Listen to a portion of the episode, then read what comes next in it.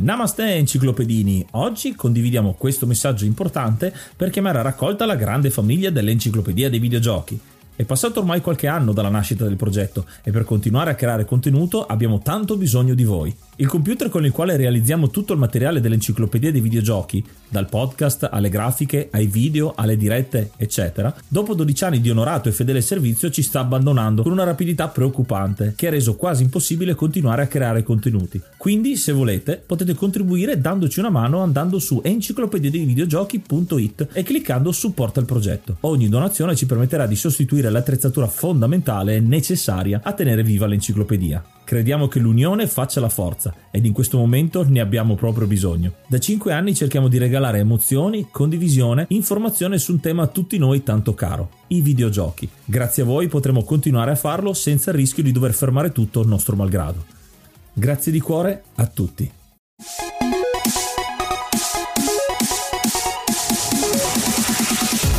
Namaste e benvenuti ad un nuovo episodio dell'Enciclopedia dei Videogiochi. Io sono Ace. E io sono Yuga e nel podcast di oggi parleremo di Donkey Kong. Ma prima di cominciare vi ricordo qualche news. Se avete la possibilità di avere un iPhone, se avete l'iPhone, vi ricordo di lasciarci eh, una recensione direttamente su Apple Podcast, anche se lo ascoltate da un'altra piattaforma. La maggior parte di voi ci ascolta su Spotify, però eh, ci farebbe un favore avere eh, questa, questa, queste 5 stelle o 4 stelle o una stella, a seconda se vi siamo piaciuti o meno. E che dire, oggi è un episodio speciale perché sarà l'episodio 40 tra l'altro di tutta quanta la stagione. E noi di solito quando facciamo gli episodi tondi portiamo un classicone. E abbiamo voluto invitare un ospite che tra l'altro io ho conosciuto personalmente al uh, Festival del Podcasting che c'è stato nel 2019 ed è mm, direttamente da ascoltare podcast abbiamo Stefano 2.0 ciao Ciao a tutti, come va? Tutto bene? Eh sì, sì. Sono, sono, emozionatissimo qua di essere in trasmissione qua con voi, anche se poi con Alessandro ci eravamo già sentiti per una mia puntata di ascoltare podcast appunto e di cui ringrazio ancora la partecipazione. Mi, mi mancava un po' eh, Marco, giusto? Che ogni tanto sì, sbaglia sì, i nomi. Perché eh, mi, mi sei rimasto in mente come Yuga, no? Però... E, e, niente, però insomma, dai, chi lo sa che non rifacciamo una chiacchierata uno di questi giorni anche con tutti e due.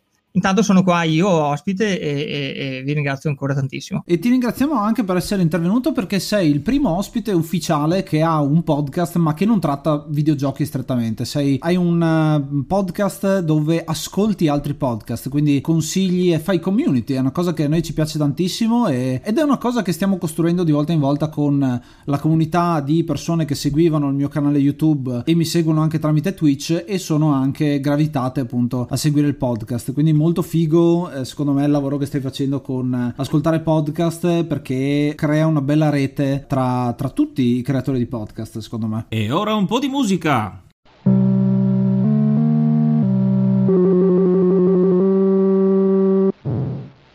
È iniziato maggio, quindi aggiorniamo l'elenco e ringraziamo l'hard mod Cry King e i normal mod Rick Hunter, Groll, Don Kazim, Lobby Frontali, D-Chan, Blackworm, Stonebringer, Baby Beats, Belzebrew, Pago, Strangia, Numbersoft, Sballu 17, LDS, Brontolo 220, Dexter, The Pixel Chips, Ing Bastard, Vito M85, Noobswick, Appers, Vanax Abadium e Nikius 89. Se vuoi entrare anche tu nel gruppo dei mecenate vai su enciclopedia dei videogiochi.it, clicca supporta il progetto e tramite la piattaforma piattaforma Coffee potrai avere accesso ai nostri video backstage, allo store e anche al feed podcast senza pubblicità.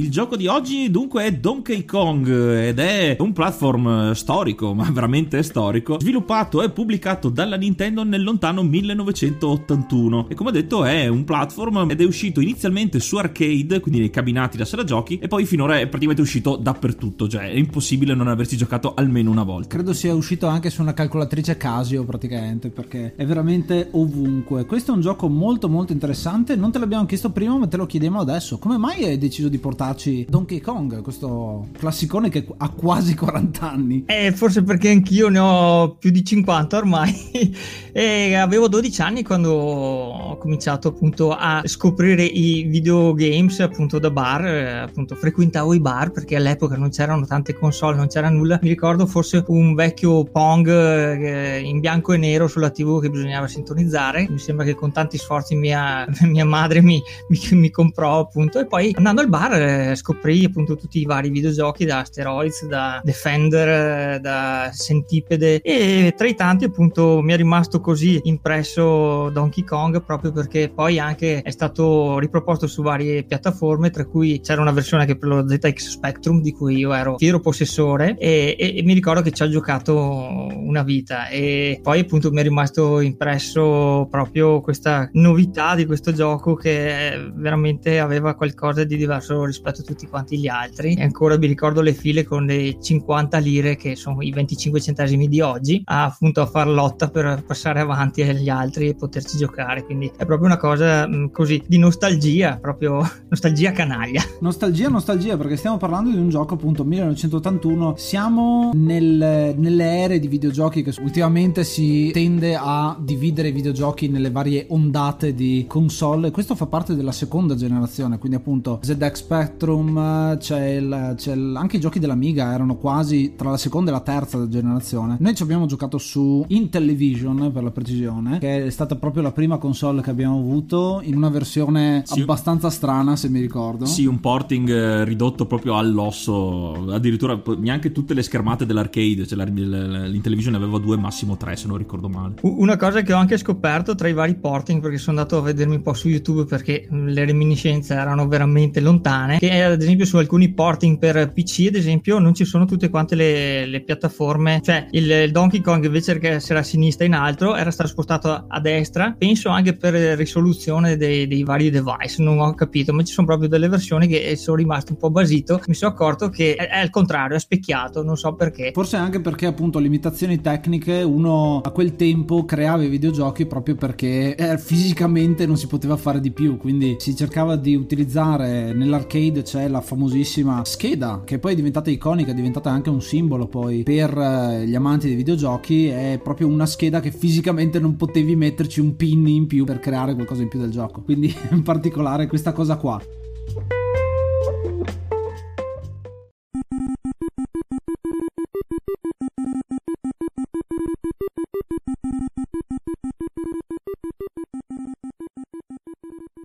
Lo sapevi che sul nostro sito enciclopedia dei videogiochi.it puoi trovare anche un link all'archivio, un grande database con tutti i giochi di cui abbiamo parlato, dentro le puntate, fuori dalle puntate, dentro i nostri social, ovunque. Un database ricco, pieno zeppo di informazioni che aspetta solo di essere esplorato da te. Donkey Kong cos'è? Abbiamo parlato che è un platform. Noi guidiamo un protagonista che si chiama Jumpman, eh, che è Super Mario, ma è proto Super Mario. È Super Mario prima di Super Mario. Tra l'altro con i colori invertiti, perché Super Mario è vestito in rosso ed è blu, invece questo personaggio è vestito in blu. E c'è anche chi ha supposto che fosse il padre di Super Mario. Quindi interessante questa cosa. Ed è un carpentiere, non un idraulico come appunto Mario poi è diventato. E il suo scopo è raggiungere la vetta di, del livello, eh, sono quattro i livelli a disposizione. All'inizio proprio nell'arcade dice a che livello arriverai e effettivamente i livelli sono in altezza, quindi cosa interessante è già questa. Esatto, perché il, come poi l'altro personaggio, appunto Donkey Kong, è molto ispirato, prende tanta ispirazione dal film di King Kong. Non a caso il fatto che noi dovremmo salire fino alla cima, infatti l'ultima schermata sarà la cima di questo palazzo, è molto preso dalla fuga finale del film di King Kong sul, sull'Empire State Building. Anche il gioco doveva chiamarsi inizialmente King Kong, e c'è stato qualche qualche guaio legale hanno appunto creato poi Donkey Kong un po' per presa in giro o perché è una assonanza con Monkey che è un modo di dire scimmia. Sì, in realtà da, da, doveva essere... Eh, allora c'è la leggenda che dice che è stato un, un errore di battitura. Invece volevano... In realtà volevano solo esprimere il fatto che fosse una scimmia però anche un po' tonto e quindi ah, sul gioco Donkey che sarebbe l'asino vero e proprio l'hanno... O, o testardo. O testardo, sì. Eh, allora hanno deciso di chiamarlo così. Anche appunto per sfuggire al, al copyright di King Kong. E quindi il nostro personaggio deve salire le varie schermate evitando i barili eh, che vengono lanciati giù dalla da scimmia e deve salvare Pauline che è questa eh, ehm, principessa, in realtà non è una principessa, è una ragazza semplice, non è la principessa Peach di Mario, quindi siamo proprio una quasi come se fosse un mondo alternativo di, di, di Mario in cui dobbiamo salvare la principessa. Gli schemi sono quattro, c'è uno schema a 25 metri, a 50, a 75 metri e poi a 100. No, è una cosa eh, carina appunto di questo gioco, secondo me, sono i barili che quando cadono eh, in fondo o a fondo del, del livello, ad esempio nel primo livello, vanno dentro a un barile d'olio infiammato appunto e diventano, si trasformano in una specie di fantasmini un po' alla Pac-Man infiammati, no? E che appunto pian pianino risalgono il platform, quindi trovi che sei eh, pressato dai barili che cadono giù dall'alto e da questa fiammella che ti insegue. Questo è, si ripete anche in tutti quanti i vari schemi. C'è stato qualche rimando al Pac-Man. Pac-Man non mi ricordo più se era stato fatto prima o dopo, ad esempio, di questo platform qui. Pac-Man è uscito l'anno precedente, 1980, quindi siamo ancora più indietro nella storia. Effettivamente qualche, qualche richiamino ce l'ha, soprattutto appunto con questi mostriciattoli, chiamiamoli così. Sì, poi anche ad esempio c'è il livello con eh, i nastri trasportatori a un certo punto. Adesso non mi ricordo perché da quello che ho un po' così anch'io ho cercato un po' su, su internet per rimembrare, come ripeto, c'era una versione sia americana e una giapponese che erano leggermente diverse anche come grafica, se non ho capito bene che poi qua anche sotto mano adesso che è forte perché la CPU della, della scheda è uno Z80 che era lo stesso che era montato sul, sul ZX Spectrum appunto, quindi non era una cosa così tanto distante. A me sembrava quando andavo appunto in sala giochi o al bar di vedere cose stratosferiche, poi scopri anche queste cose qua che avevi la stessa potenza sul computerino di casa. Comunque dicevo appunto ci sono questi nastri trasportatori, a un certo punto c'è un livello con i nastri trasportatori che ricorda un po' anche Burger Time se non sbaglio, che aveva un po' anche una cosa simile, no? appunto che venivano giù tutti i vari. E qua invece ci sono sempre i barili che cadono eh, dentro appunto al centro al barile infuocato e si trasformano in questi fantasmini, ma mi ricordava anche questo qualche reminiscenza così anche di, di, di quest'altro gioco. E questo che è il secondo livello con i nastri trasportatori, nel primo abbiamo visto il martello come power up, come oggetto che possiamo prendere per distruggere i barili, tra l'altro senza neanche poterlo usare effettivamente, il nostro personaggio lo userà in continuazione perché l'unica cosa con, che possiamo fare con questo personaggio è muoverci con la cloche se siete su un arcade o comunque con le frecce direzionali e usare un bottone per saltare, quindi veramente all'osso come, come situazione. E io mi ricordo tra l'altro la fatica che facevamo giocando su Intellivision perché nell'Intellivision usavi il disco per eh muoverti che era, che era una roba terribile. E c'era anche un certo input lag nei comandi, quindi per saltare dovevi premere un secondo abbondante prima di, eh, di poter effettuare il comando.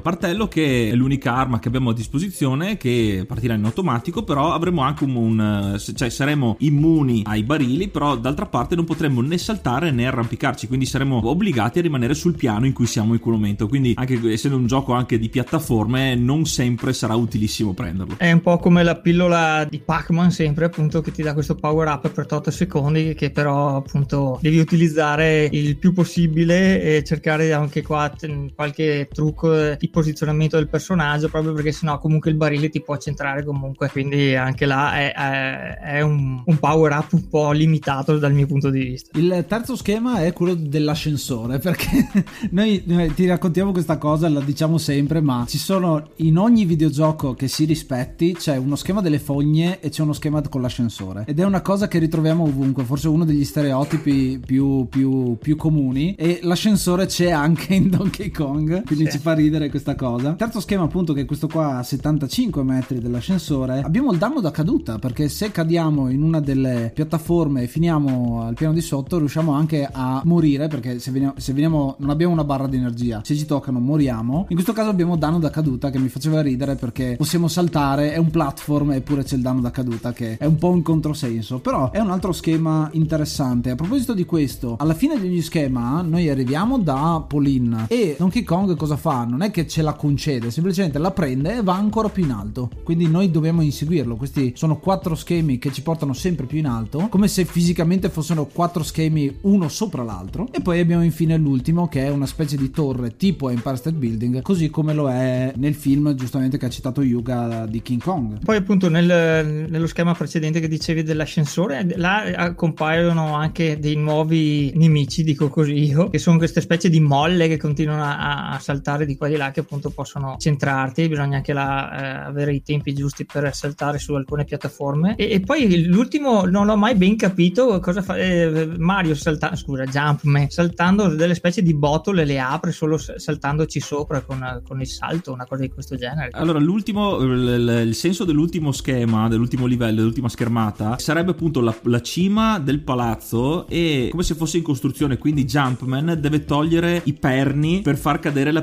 piattaforma su cui è Donkey Kong. Ecco, mi svegli una cosa che eh, mi porto dietro da 40 anni ormai quasi non avevo mai ben capito che cos'erano, pensavo fossero delle botole come. Bello perché effettivamente fino adesso abbiamo semplicemente evitato delle cose e basta, mentre l'ultimo schema ha una particina di puzzle effettivamente da risolvere perché uno dice devo arrivare in alto, come faccio? Forse devo cliccare queste specie di chiodini diciamo che mi aiutano in questo caso a abbassare la piattaforma. Esatto, e in un certo senso aumentano lievemente la difficoltà della schermata per quanto difficile possa essere questo gioco, perché togliendo questi perni si crea crea un buco, quindi una botola. E quindi potremmo passarci camminando solo una volta e ritornandoci invece dovremmo ricordarci di saltare perché ovviamente c'è il danno da caduta, quindi cadendo perderemo la nostra vita. Tu hai citato giustamente Burger Time, che è un gioco dell'82, quindi uscirà l'anno successivo a questo, ma questa meccanica di passare sopra le botole per poterle aprire è la meccanica principale poi di Burger Time. Perché in Burger Time siamo un cuoco che deve cucinare questi panini giganti e per farlo dobbiamo farli cadere uno sopra l'altro, quindi il, il il pane con sopra l'hamburger, l'insalata e poi infine l'altro pezzo di panino e quindi abbiamo questa, questa meccanica che poi ritornerà in, in, in, altri platform e a volte diventa proprio quella fondamentale. Eh, poi c'è sempre questa un po' ispirazione tra i vari game makers, penso dell'epoca, che poi è una cosa, qua comunque c'erano dei bonus mi sembra, no? sull'ultimo livello si dovevano prendere o anche sui livelli prima prendevano dei, dei bonus tipo dei ombrellini, cose di questo genere che ti davano dei punti in più o, o ricordo male. Sì sì c'erano, c'erano de, de, degli ombrellini momentini per eh, prendere punti in più appunto perché tutti i giochi di questo periodo qua erano basati più che sul arrivare alla fine del, del livello erano basati sullo score quindi sul punteggio che poi al, all'interno dell'arcade andavi in, fu- andavi in, classifica con le tue iniziali no? quindi molto modo di vedere il videogioco quel tempo dove le idee erano ancora poche perché veramente siamo all'inizio della storia dei videogiochi e il tutto è proprio visto in base al punteggio finale infatti ci sono dei tornei che sono stati fatti e che continuano ad esserci ancora oggi proprio di questo genere di videogiochi qua. È proprio su un podcast che ho ascoltato qualche giorno fa, che non mi ricordo più se è l'Atariano e adesso dovrei cercare il titolo perché l'ha cambiato. Comunque dovrebbe essere collegato ai Cugini del Terribile, non so se conoscete, se avete mai sentito nominare questi podcast. L'autore del podcast diceva appunto che avevano anche tolto i record, uh, uno dei record, ma non mi ricordo si, che aveva fatto sia su Pac-Man che su Donkey Kong, perché aveva barato, nel senso che aveva utilizzato... Sì, sì, sì, sì. È una storia abbastanza famosa famosa questa? Eh, perché c'è un personaggio appunto che è diventato famoso ma per aver fatto record proprio a Donkey Kong ma utilizzando una scheda modificata appositamente o addirittura degli emulatori che, che sono quelli che utilizziamo oggi su PC per poter giocare i videogiochi di una volta. E quindi uno si fa il video di lui che gioca ma in realtà non sta giocando col cabinato vero sta sfruttando alcune caratteristiche tecniche che ti possono dare gli emulatori ad esempio la possibilità di mettere in pausa eh, che a volte non c'era. Oppure di eh, mettere quei che,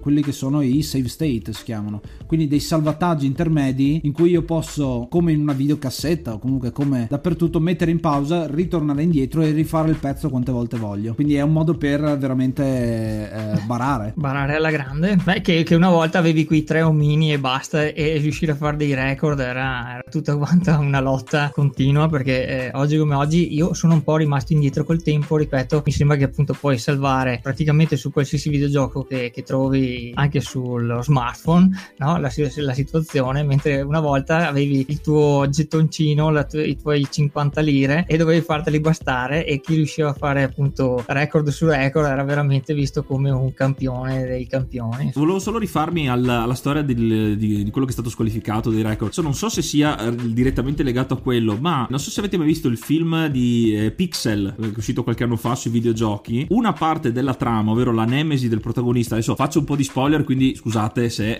però che uno eh, la nemesi del protagonista è un campione di videogiochi di quest'epoca qua degli anni 80 che però alla fine si scopre essere campione, ma appunto perché ha barato, è riuscito a barare senza farsi scoprire. Quindi mi è subito venuto in mente quando ne abbiamo parlato adesso. È proprio una citazione, sì, di, que- di questo personaggio qua, non solo perché è un baro o comunque ha barato per questa cosa, ma proprio per il tipo di personaggio che sta dietro questa, questa cosa, perché proprio a parte non avere le caratteristiche di un videogiocatore classico, cioè non è un nerd, ma è una persona abbastanza ben vestita, che parla molto, molto forbito, quindi sembra quasi un personaggio nobile o anacronistico questa, questo personaggio qua, e appunto il fatto che ha fatto centinaia di interviste televisive dove appunto si vanta di questo record che poi in realtà ha barato, quindi è una di quelle, quelle bugie che continui a dirle fin quando non diventano vere. No? Essere campioni su, sui videogiochi, e, soprattutto in America, penso che avesse un certo risultato anche, cioè un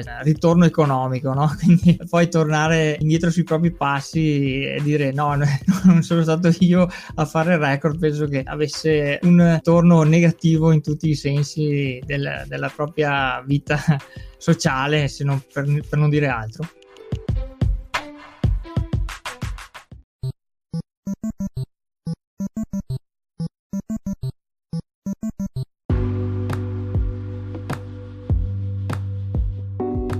Questo era Donkey Kong, un classicone come abbiamo appena detto e abbiamo ricordato più volte. Io personalmente gli do un bel 8 perché essendo un, capo, un punto di partenza per quello che sarà poi lo stesso Super Mario e Donkey Kong, personaggi simbolo della Nintendo, è proprio un storico, è proprio una pietra miliare del videogioco. Due cose in particolare volevo, ehm, volevo far notare e una è che nonostante il periodo fosse eh, in cui i giochi erano non tanto per la storia ma quanto per il punteggio peggio, qui seppur in minima parte la storia c'è, che siamo noi che dobbiamo andare a salvare la principessa dal, dal mostro, per quanto sia comunque un plot molto semplice, però l- l'ho trovato una, una, chicca non da poco, anche perché in un certo senso il gioco può anche finire, perché ha una certa, eh, ha una certa longevità, perché le schermate, una volta finite, vanno in loop, quindi però in ordine diverso, quindi in base andiamo sempre di più, quindi all'inizio sono i 25 e 50, poi 25, 50, 75, ma dobbiamo rifare tre schermate che sono casuali a parte l'ultima che sarà sempre sempre la stessa. Quindi il, l'idea azzeccata sia dei personaggi sia della giocabilità e anche in un certo senso della longevità. E tu Ace? 8 cosa tra l'altro perché non hai detto? Ah, non ho detto 8 barili su 10, scusate.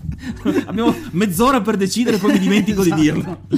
E, e, io invece ho deciso di dare anch'io 8, 8 scimmie, diciamo. Eh, giustamente è una pietra miliare e forse eh, questa cosa qua che ha detto Yuga la prendo anch'io ed è forse il motivo che lo distingue dai giochi del tempo e che gli ha permesso di creare il gioco più famoso di sempre, probabilmente a livello mainstream, che è Super Mario. Perché tutti conoscono chi è Super Mario e i personaggi che ci ruotano intorno, compreso anche Donkey Kong che poi ritornerà nel franchise ed è forse forse quello il fulcro che gli ha dato la marcia in più per spiccare tra tutti gli altri. I classici dello stesso periodo, Tetris, Pac-Man, sì sono rimaste iconiche, però più di tanto non potevano evolversi. Ci sono state delle evoluzioni, c'è un Tetris che è uscito l'anno scorso praticamente, che è un Tetris competitivo, ma è sempre Tetris, quindi non c'è niente di, di nuovo, mentre questa era proprio una fondamenta proprio del, dell'edificio poi che è stato costruito, per usare una metafora incline proprio al gioco. E tu Stefano? Stefano, cosa pensi di darci? Beh, io appunto sono molto ancora legato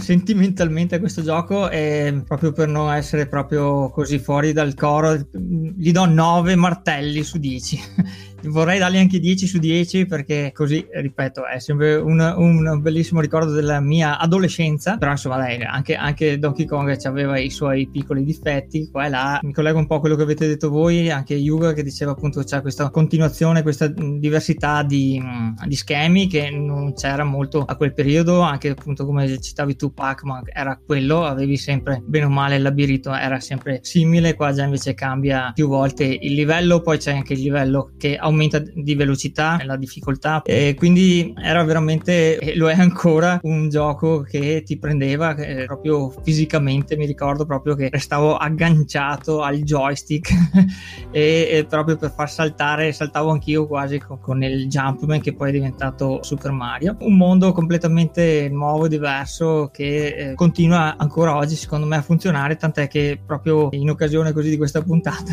qualche giorno fa sono andato a vedere se c'era una versione anche sul uh, smartphone Android e esiste, diciamo che dà la stessa emozione anche sul, sullo smartphone, però eh, sinceramente giocare col touchscreen eh, non è proprio molto fattibile la cosa, anzi fa venire più nervoso che altro perché non c'è, è un po' come l'Intellivision, no? che il disco non, non, non aveva questa risposta immediata, è uguale, però sì, per me insomma 9 su 10 martelli sicuramente li vali tutti, direi anche 10 su 10, ma poi dai vabbè, troppo esagerato. Tra l'altro aggiungo una piccola cosa effettivamente che mi sono dimenticato di dire prima, è una citazione di King Kong, però è anche una citazione di Braccio di Ferro. Perché questo? Perché il gioco inizialmente doveva essere su licenza, doveva essere appunto Popeye, dove noi interpretavamo Braccio di Ferro per salvare Olivia e il Donkey Kong sarebbe stato Bluto in, in quel caso lì. Quindi il tutto poi è andato a monte, la Nintendo si è inventata questo, questo personaggio, questi personaggi nuovi e quindi veramente è diventato un po' un, un simbolo. La chiosa finale la metto su due cose, una sul fatto che nonostante lo spazio fosse poco, si sono presi la briga di fare quell'animazione che ti fa il passaggio da uno schema all'altro. Non è semplicemente schermata nera e poi appare il secondo schema, ma Donkey Kong prende la ragazza e se la porta via, quindi c'hai questo, questo senso di inseguimento che potevano anche evitarlo, ma è proprio quello il modo in cui fai raccontare la storia del gioco stesso tramite azioni. E l'altra è che non serve tantissimissima creatività per creare qualcosa di completamente nuovo. Molto spesso le creazioni totalmente nuove derivano dalla commistione di quello che ognuno di noi ha vissuto, quindi c'è mai niente di originale, si prende spizzichi e mozziconi di quello che c'è sul mercato al momento. Molto interessante questo, questo concetto perché già la Nintendo con i primissimi giochi che ha fatto lo faceva e, e si è poi ripetuto nel corso di tutta la storia, con franchise che si sono ripetuti ma anche con concetti completamente nuovi che però avevano quel qualcosina di acchiappo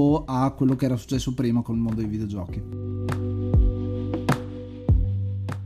Bene, quindi siamo arrivati alla fine di questa puntata del podcast. Ci sentiamo settimana prossima. Ma prima ringraziamo ancora Stefano 2.0 per essere stato all'interno della puntata. Ti lasciamo una trentina di secondi per presentare tutto il tuo progetto, anzi i tuoi progetti, perché mi sa che ne hai anche più di uno. Quindi a te la parola, lo spazio è tuo. Grazie mille. Il progetto mio principale si chiama Ascoltare Podcast, come eh, dicevo all'inizio, è incentrato appunto sulla content curation dei podcast che si trovano appunto fuori qui sull'internet è rivolto a tutti quanti quelli che eh, sono appassionati di questo mondo, naturalmente, dove si può sia imparare che formarsi, che eh, trovare informazioni un po' su tutto quanto il mondo che ci circonda, perché si trovano eh, dei podcast dal giardinaggio a eh, quello che è anche all'elettricista che ti... C'è il podcast sugli ascensori, sappiatelo. C'è il podcast sugli ascensori, sugli elettricisti, sul giardinaggio. Oltre a fare questo progetto, ultimamente anche collaboro con un altro progetto che si chiama Passione Podcast Discovery, dove invitiamo i creatori di progetti podcast appunto a condividere una loro presentazione, cosa che avete fatto anche voi. Lo sto facendo in collaborazione con Andrea Ciraulo, che è stato appunto l'inventore di questo progetto. Quindi ascoltare podcast lo troviamo su? Sì, allora ascoltare podcast lo trovi su www.ascoltarepodcast podcast.com eh, ci ho pensato molto per trovare il nome adatto. Comunque si trova un po' eh, su tutte quante le varie piattaforme. Bene tra le piattaforme che hai citato hai detto che sei passato ad Anchor dove siamo presenti anche noi. Quindi vi ricordiamo voi ascoltatori che eh, c'è un, un'opzione molto interessante. Infatti potete lasciarci dei messaggi vocali come recensione o comunque come vostra esperienza del gioco. La cosa molto interessante è che questi commenti potranno essere inseriti nella puntata specifica in modo che riascoltando l'episodio ci saranno tutti i commenti relativi allo stesso gioco, quindi prende anche una certa c'è la possibilità di avere una puntata sempre più longeva con eh, sì, con tutti gli aggiornamenti che vengono fatti. Quindi ci vediamo alla prossima. Ascoltate l'enciclopedia dei videogiochi. Io sono Ace. Io sono Yuga. E io sono Stefano 2.0. Namaste and be brave. Bam, bam,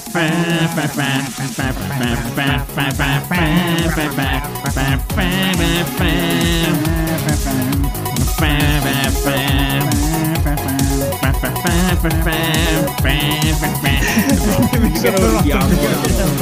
Finiamo sempre così.